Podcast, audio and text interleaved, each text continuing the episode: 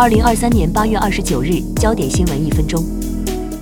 飓风 Idalia 正式生成，且预计最快二十九日周三就能升级成三级飓风，并从坦帕以北地区登陆佛罗里达州。北卡大学教堂山分校枪击案最终造成一名教职员死亡，一名嫌犯被捕，且累计全美各校二零二三年已发生四十九起枪击案。夏威夷电力公司全力撇清海纳大火责任。夏威夷电力公司坚持，电线起火是发生在八月八日清晨，无关下午的拉海纳大火。美国运输部宣布向美国航空罚款四百一十万美元，主因长时间留在停机坪，并让乘客机上等待。